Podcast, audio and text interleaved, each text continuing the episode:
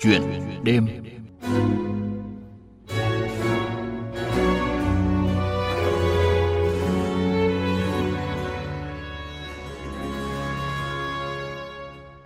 Thưa quý vị, thưa các bạn, hai lần ra gia đình để tham gia lực lượng gìn giữ hòa bình của Liên Hợp Quốc, Trung tá Đỗ Thị Hằng Nga ghi dấu ấn trong lòng bạn bè quốc tế bằng sự quyết liệt, can đảm, bản lĩnh, trí tuệ và lòng nhân ái của một người phụ nữ Việt Nam. Nhận quyết định đến Nam Sudan ngày 30 tháng 10 năm 2017, Trung tá Đỗ Thị Hằng Nga là nữ sĩ quan mũ nổi xanh Việt Nam đầu tiên lọt qua vòng tuyển chọn trăm người chọn một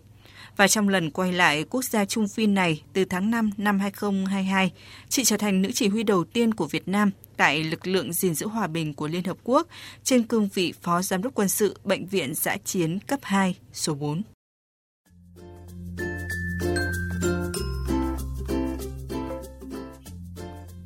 Trung tá Đỗ Thị Hằng Nga, sinh năm 1981, là một người con của Hà Nội. Nhập ngũ năm 2004, Hành trình đến với phái bộ giữ gìn hòa bình Liên Hợp Quốc là một ngã rẽ bất ngờ trong đời binh nghiệp của chị. Với khả năng ngoại ngữ tốt và được đào tạo đúng chuyên ngành đối ngoại quốc phòng, Trung tá Đỗ Thị Hằng Nga đã trải qua những vòng tuyển chọn khắt khe để trở thành nữ sĩ quan đầu tiên của Việt Nam tham gia vào lực lượng gìn giữ hòa bình Liên Hợp Quốc. Theo quyết định, chị thực hiện nhiệm vụ tại phái bộ Nam Sudan với vai trò sĩ quan tham mưu giám sát các hoạt động quân sự. Ngoài giờ làm việc tại phái bộ, Trung tá Đỗ Thị Hằng Nga dành phần lớn thời gian để tiếp xúc với người dân bản địa, giúp đỡ họ cách chăm sóc trẻ, bảo vệ sức khỏe, phòng chống bệnh dịch và phát triển kinh tế. Kết thúc nhiệm kỳ 12 tháng trở về nước, Trung tá Đỗ Thị Hằng Nga là một trong hai sĩ quan nằm trong nhóm 2% được Liên Hợp Quốc đánh giá là hoàn thành đặc biệt xuất sắc nhiệm vụ. Tháng 5 năm 2022, Trung tá Nga lại một lần nữa tạm xa gia đình, lên đường nhận nhiệm vụ mới tại Nam Sudan trên cương vị Phó Giám đốc Bệnh viện Giã chiến cấp 2 số 4.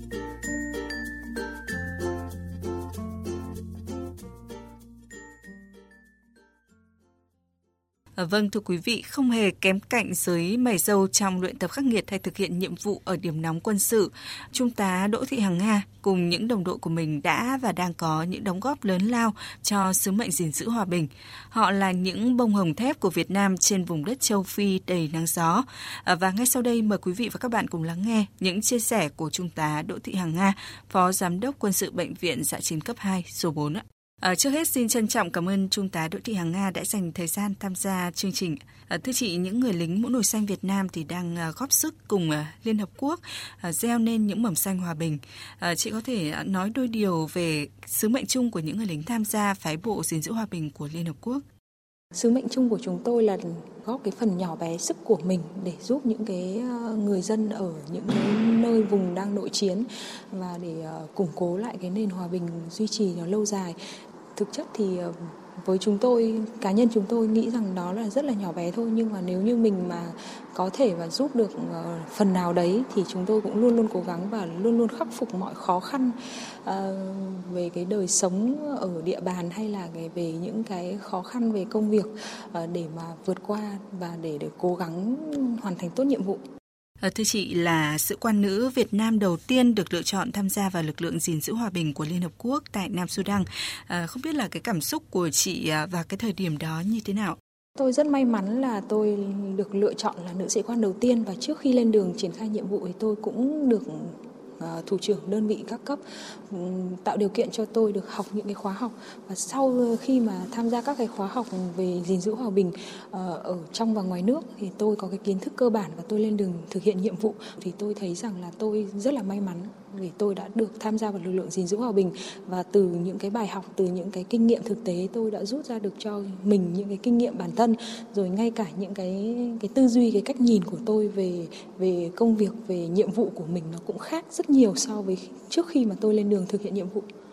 Nó sẽ là một cái bài học rất là quý báu để và cái kinh nghiệm rất là tốt để cho cái công việc tiếp theo của tôi sau này. Tôi cũng như đã nói với bạn ấy là một phần nhỏ bé thôi nhưng mà là rất ý nghĩa để giúp cho những cái người dân những cái nơi mà họ còn thiếu thốn về vật chất về tinh thần rồi bị uh, cuộc sống của họ không được đảm bảo vì những cái xung đột vẫn diễn ra. Ừ. thì tôi thấy rằng là rất là ý nghĩa với cái việc làm của mình được biết đất nước Nam Sudan là quốc gia trẻ nhất thế giới và đã bị tàn phá bởi nhiều năm nội chiến và cho đến thời điểm hiện tại thì vẫn còn loay hoay trong những bất ổn về chính trị. Vậy ờ, cái ấn tượng đầu tiên của chị khi mà đặt chân đến vùng đất xa xôi này là gì? Công việc của chúng tôi thì là các sĩ quan tham mưu, quan sát viên quân sự và hàng ngày thì tôi đảm nhiệm cái nhiệm vụ bạn hình dung như là trực ban tại sở chỉ huy và tôi nhận tất cả các cái thông tin, các cái um, báo cáo của các đồng nghiệp các nơi gửi về và từ đó tôi tổng hợp phân tích uh, trên cơ sở tình hình thực tế tôi báo cáo cấp trên và điều động các đơn vị cấp dưới, các đơn vị liên quan, các tổ chức uh, quốc tế để có cái sự phối hợp trong thời gian nhanh nhất. Uh, nhiệm vụ của tôi đôi khi đòi hỏi với cái tình hình thực tế đôi khi thì là tôi phải làm khẩn trương và giải quyết khẩn trương trong vòng 15 cho đến 30 phút bất kể ngày cũng như đêm. Thật sự là thời gian đầu cái cái tuần đầu 3 tuần đầu mới đến ấy thì tôi hoàn toàn bị sốc. Mặc dù là tôi đã tìm hiểu rất là kỹ về những cái khó khăn ở cái địa bàn mà tôi sẽ làm việc một năm nhưng mà khi mà đến nơi thì chứng kiến những cái ờ, cảnh cảnh tượng thật những cái điều kiện thật thì tôi mới thấy rằng là um, sao trên đời này vẫn còn có những cái con người mà phải sống ở ờ, những cái điều kiện nó không được đảm bảo? Ờ, cơ bản nhất như là nước uống hàng ngày, nước sinh hoạt hàng ngày cũng không được đảm bảo. Chưa chưa nói đến là những cái bữa ăn mà đủ đủ no. Ờ, bởi vì người dân Nam Sudan thì theo thống kê là chỉ sống dưới cái mức chi phí là một đô một ngày. À, trước chị thì sĩ quan Việt Nam nhận nhiệm vụ tham gia vào lực lượng gìn giữ hòa bình của Liên Hợp Quốc nhiệm kỳ một năm thì ờ, đều là nam giới và nhiệm kỳ ấy thì lần đầu tiên Liên Hợp Quốc đề nghị Việt Nam cử một nữ sĩ quan tham gia vào lực lượng gìn giữ hòa bình Liên Hợp Quốc à, để đảm bảo chính sách về bình đẳng giới. À, vậy không biết là vào cái thời điểm đó khi mà làm việc trong một cái môi trường toàn nam giới thì cái khó khăn lớn nhất của chị là gì ạ? Khó khăn thì rất nhiều bởi vì là mình là phụ nữ thì mình có cái đặc thù riêng của phụ nữ. Cái thứ nhất là cái sức khỏe của mình nó không đảm bảo ờ, không thể nào có sức đề kháng tốt được như các anh nam giới. Cái thứ hai là mình vẫn còn cái thiên chức riêng của phụ nữ, đấy là ờ, với gia đình mình thì cái nỗi nhớ nhà, nhớ con trong thời gian đầu đấy cũng là một cái khó khăn. Cái khó khăn thứ hai là rào cản về ngôn ngữ bởi vì ừ, có thể là sử dụng tiếng Anh nhưng mà phát âm rồi là cái cách biểu đạt rồi những cái hành văn trình bày trong các cái văn bản báo cáo ấy nó khác, thì chúng tôi phải mất một thời gian làm quen. Rồi về thực phẩm, về điều kiện sống, về khí hậu, nó rất rất là nhiều cái yếu tố cộng lại. À, thưa chị không những phải xa gia đình mà chị còn phải à, đặt chân đến một đất nước xa xôi, nghèo khó, bất ổn, có những cái khác biệt rất là rõ nét về văn hóa rồi là môi trường làm việc à, có nhiều thay đổi. Chị đã vượt qua những khó khăn ban đầu như thế nào để có thể hoàn thành xuất sắc nhiệm vụ à, được giao trong cái lần đầu tiên à, tham gia vào lực lượng à, à, gìn giữ hòa bình của Liên Hợp Quốc? Nếu như mà cứ đắn đo về những cái việc đấy thì tôi nghĩ rằng tôi không bao giờ có dám quyết tâm. Bởi vì khi trước khi tôi lên đường nhận nhiệm vụ thì nhiều người cũng đã nói cho tôi những cái khó khăn đấy và cũng khuyên tôi là suy nghĩ nhưng mà tôi cũng nghĩ rằng là trong cuộc đời của mình cuộc đời quân ngũ của mình nếu có cơ hội thì mình nên làm một cái gì đó ý nghĩa. Và đây thực sự là cơ hội của mình để mình vượt qua chính bản thân mình thôi chứ không ừ. phải là cái gì lớn lao quá. Tôi cũng có những cái buổi gặp gỡ những nữ quân nhân mà những người mà kế tiếp tôi thì tôi cũng chia sẻ rất là thật à, về điều kiện ăn ở về vượt qua khủng hoảng bản thân như thế nào rồi vượt qua công việc như thế nào. Thì cũng rất là may mắn là từ những cái chia sẻ của tôi và cũng là sau khi mà tôi đã hoàn thành nhiệm vụ xuất sắc thì chị em phụ nữ cũng rất là tin tưởng, cũng vững tin. Và bây giờ thì cũng là một dấu hiệu đáng mừng là các nữ quân nhân trong quân đội nhân dân Việt Nam là luôn luôn sẵn sàng sung phong lên đường nhận nhiệm vụ, tham gia gìn giữ hòa bình không chỉ hoàn thành xuất sắc nhiệm vụ của một người lính mũ nồi xanh à, được biết là trong những cái lúc rảnh rỗi chị còn dành thời gian à, đến các cái gia đình của người dân Nam Sudan để có thể à, chăm sóc về đời sống sức khỏe này về tinh thần cũng như là giúp người dân có thể à, phát triển kinh tế thì à, không biết là động lực nào đã giúp chị làm được những cái công việc này có nhiệm vụ chính của tôi là làm việc trong căn cứ nhưng mà bởi vì là tôi cũng đã chia sẻ rất nhiều lần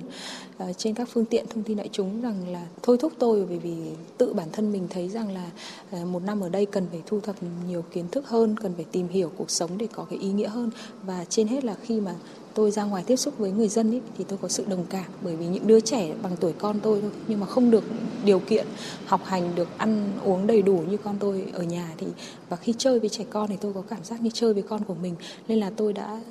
ờ, xin ý kiến của ờ, chỉ huy ở ở Việt Nam rồi chỉ huy tại phái bộ và đồng ý cho tôi là tôi dành phần lớn thời gian dành của mình là thứ bảy chủ nhật rồi những lúc mà không phải đi làm. Hết ca trực thì tôi thời gian của tôi là ra ngoài tiếp xúc với nhân dân. Và một năm đấy thì cho tôi nhiều bài học không chỉ là về cái kiến thức gìn giữ hòa bình mà cái um, cuộc sống của họ đã đã cho tôi giúp cái nhìn nhận của tôi nó khác hẳn. Và bằng cái sự chia sẻ chân thành của mình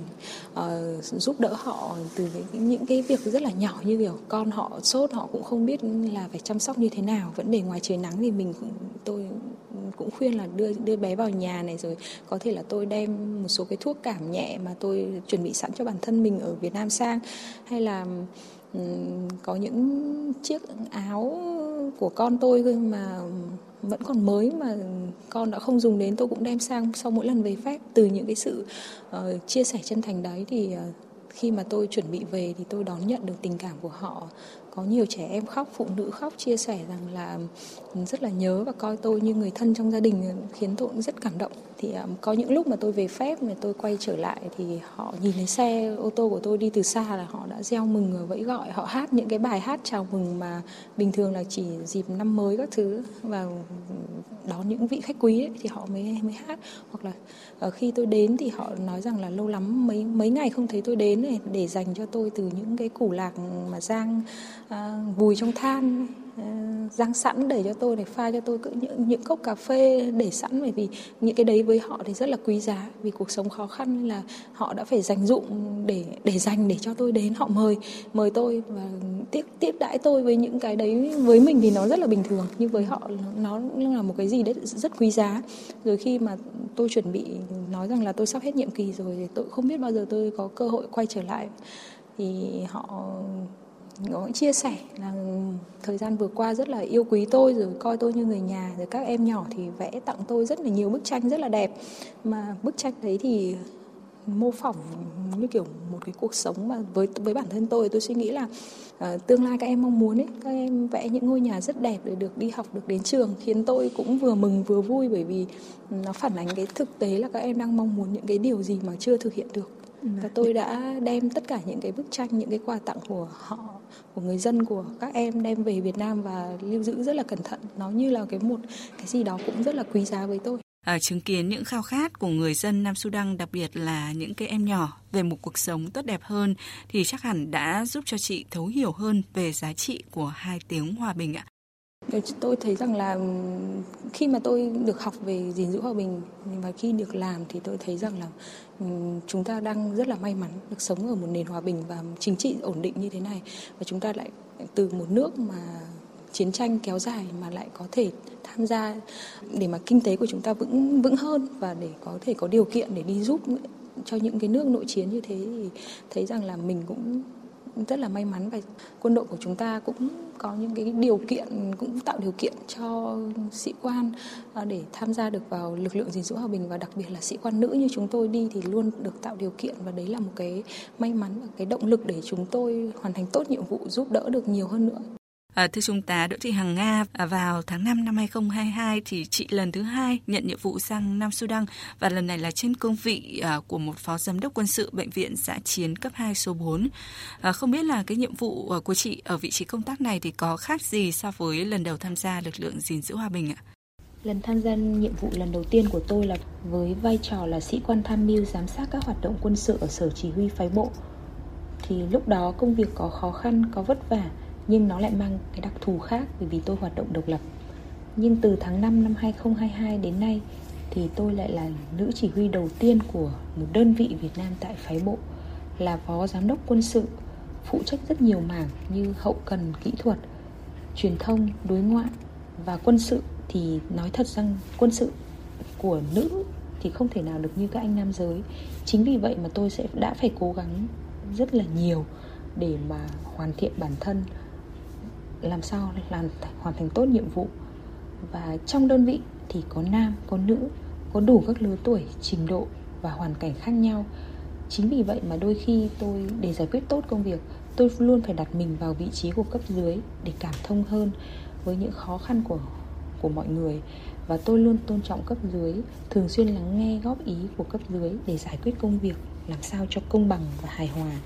và được trở về à, đất nước mà chị đã từng đặt chân đến nhưng ở trải nghiệm của một công việc mới, à, cảm xúc của chị như thế nào? Cảm xúc của tôi khi quay lại Nam Sudan lần thứ hai này thì đầu tiên là tôi thấy buồn. Buồn vì sao? Buồn vì sau 4 năm khi mà tôi quay lại thì người dân ở đây vẫn phải sống trong cái cảnh nội chiến rồi những nhu cầu cuộc sống cơ bản thì vẫn chưa được đáp ứng như là thiếu nước sạch, thiếu thực phẩm,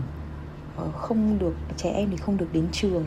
Ờ, người dân thì không có việc làm ổn định, không được chăm sóc y tế. Và với cái tình hình Nam Sudan hiện nay ấy, thì thực sự là cũng chưa biết đến bao giờ, đến bao nhiêu năm nữa thì cuộc sống của họ được cải thiện. Chính vì vậy mà tôi cảm thấy rất là buồn. Nhưng bên cạnh đó thì tôi lại có cái cơ hội để giúp đỡ người dân và thực hiện một số dự án mà trước đây khi mà hoạt động độc lập một mình thì tôi không thể nào tôi có thể làm được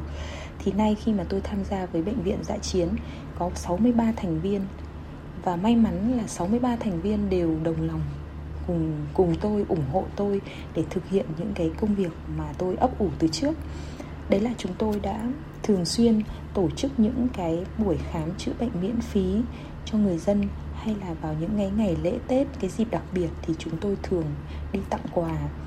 hay hướng dẫn phát triển nông nghiệp xanh bền vững bằng cách là chúng tôi trồng uh, hướng dẫn họ trồng rau trồng các loại cây ăn quả mà chúng tôi đem hạt giống từ Việt Nam sang. Và cũng may mắn là những cái hạt giống những cái giống cây đó lại phù hợp với cả khí hậu Nam Sudan và họ và hiện tại thì đang phát triển rất tốt à, tổ phụ nữ của chúng tôi thì lại dành thời gian để dạy phụ nữ địa phương một số nghề thủ công truyền thống của Việt Nam để giúp họ có thể có thêm thu nhập cho gia đình. Bởi vì thực sự ở đây là họ không có mấy nguồn thu nào cả. Trong cái quá trình mà đi giúp đỡ người dân thì chúng tôi gặp rất là nhiều câu chuyện vui à, và cái mà cái ấn tượng nhất là khi mà chúng tôi đi khi mà còn đang ngồi trong xe chuẩn bị dừng lại thôi thì người dân người ta từ xa người ta đã biết đã nhận ra à, chúng tôi và họ chạy lại hô hai tiếng Việt Nam Việt Nam. Và khi chúng tôi vừa xuống xe một cái thì họ ra với cái khuôn mặt rất là phấn khởi vui vẻ ra bắt tay rồi ra mời vào nhà. À, nhìn họ hạnh phúc lắm. Cảm giác cho chúng tôi cái cảm giác là ờ, những người thân lâu ngày mới gặp nhau và cái vui hơn nữa là vì sao? Vì ở Bentiu Nam Sudan này có rất nhiều đơn vị à, của các nước cử quân khác đang tham gia ừ, sứ mệnh gìn giữ hòa bình như chúng tôi. Nhưng tại sao chỉ có người Việt Nam chúng ta đi đến đâu họ cũng, người dân người ta cũng vui vẻ chào hỏi. Còn những cái nước khác thì họ cũng giữ một cái xã giao bình thường thôi, chào bình thường. Còn không có biểu hiện gì ờ, đặc biệt hơn đối với Việt Nam thì làm cho chúng tôi vui hơn. Bởi vì sao? Có nghĩa là họ đã cảm nhận được rằng cái sự giúp đỡ chân thành của chúng tôi và những cái gì chúng tôi đem đến cho họ là thiết thực và cho những, cho như như rằng là chúng ta là người của một đất nước và chúng ta không phân biệt màu da nữa như vậy là hai lần lên đường làm nhiệm vụ quốc tế tại đất nước có cái tình hình chiến sự phức tạp, à, chắc hẳn thì gia đình phải là một cái chỗ dựa, một cái bến bờ vững chắc về mặt tinh thần à, để à, chị có thể yên tâm công tác trong suốt thời gian qua. À, tôi luôn yên tâm công tác và toàn tâm toàn ý cho cái công việc của mình. Bởi vì sao? Bởi vì tôi được gia đình ủng hộ và gia đình tôi thì luôn tự hào về những cái công việc của tôi đang làm và các con tôi thì ừ, hiện giờ cũng đã đủ lớn để hiểu về công việc của tôi hơn. Um, trước đây khi mà tôi tham gia vào lần thứ nhất thì các con tôi còn nhỏ nhưng các con cũng luôn nói rằng là tự hào và ủng hộ công việc của tôi. Và lần này thì các con đã lớn hơn trưởng thành hơn trong cả suy nghĩ nữa. À, con trai lớn của tôi thì đang học lớp 11 và khi tôi kết thúc nhiệm kỳ thì con sẽ vào lớp 12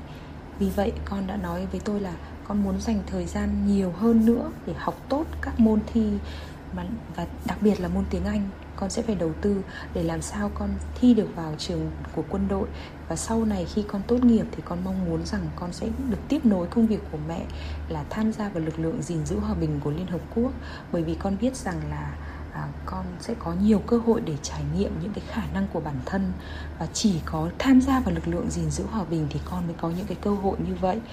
Và qua những cái cơ hội đấy thì con lại có thể là làm được những việc có ích. Con giúp đỡ được những cái hoàn cảnh à, những con người mà gặp nhiều khó khăn và không may mắn như con. Thực sự rằng là với bạn là khi làm một người mẹ mà lại đang phải làm việc xa gia đình, xa các con như vậy thì nghe những lời chia sẻ của con đấy là một cái nguồn động lực động viên rất là to lớn để giúp tôi vượt qua mọi khó khăn trong cuộc sống trong công việc hàng ngày để hoàn thành tốt mọi nhiệm vụ được giao để nói một cái mong muốn lớn nhất của chị dành cho những người dân ở Nam Sudan thì chị mong muốn điều gì ạ? Tôi cũng không có mong muốn gì lớn là mong muốn cái họ hàng ngày họ được ăn những bữa cơm đủ no, họ có được nước uống đảm bảo và nước sinh hoạt cho cái nhu cầu cá nhân như tắm rửa vệ sinh cũng là được là nguồn nước sạch. Tôi không có mong muốn gì hơn. Bởi vì tôi ra ngoài tiếp xúc và chứng kiến thì uh, kể cả những cái cơ bản nhất đấy là nguồn nước rồi ờ, nguồn thực phẩm rồi nhà vệ sinh hay nhà ở đều không không đạt chuẩn. Những ngôi nhà của họ họ gọi là nhà mà tôi không hình dung được đấy là nhà. Ngôi nhà mà được làm bằng những cái um, đất họ đắp rất là sơ sài, rồi à, mái thì cũng là mái lợp, lúc thì là mái tôn. Họ kiếm được nhặt ở đâu, lúc thì là những cái nguồn nguyên liệu như kiểu những cái lá cây các thứ thôi, bình thường thôi, và đủ che nắng che mưa thôi. Mà cái diện tích cũng rất là nhỏ, khoảng 10 mét vuông. Một gia đình có khoảng, trung bình à, có khoảng à, hai vợ chồng và 7 cho đến 10 10 con sống trong một cái không gian như thế, không đảm bảo vệ sinh, không đảm bảo được các cái điều kiện tối thiểu một lần nữa cảm ơn Trung tá Đỗ Thị Hằng Nga đã dành thời gian cho chương trình. Thưa quý vị, không chỉ đối mặt với những hiểm nguy trong công việc, những quân nhân Việt Nam mang sứ mệnh gìn giữ hòa bình còn phải thích ứng với cuộc sống nghèo khổ, thiếu lương thực, thiếu nước và bệnh dịch hoành hành. Dẫu vậy thì những mầm xanh hòa bình đang được những người lính mũ nổi xanh Việt Nam ươm trồng chăm chút và hy vọng sẽ mang tới một cuộc sống tốt đẹp hơn cho người dân ở những quốc gia đang chìm trong bất ổn về chính trị, Quý vị và các bạn vừa lắng nghe câu chuyện về Trung tá Đỗ Thị Hằng Nga, bông hồng thép của Việt Nam trên vùng đất châu Phi.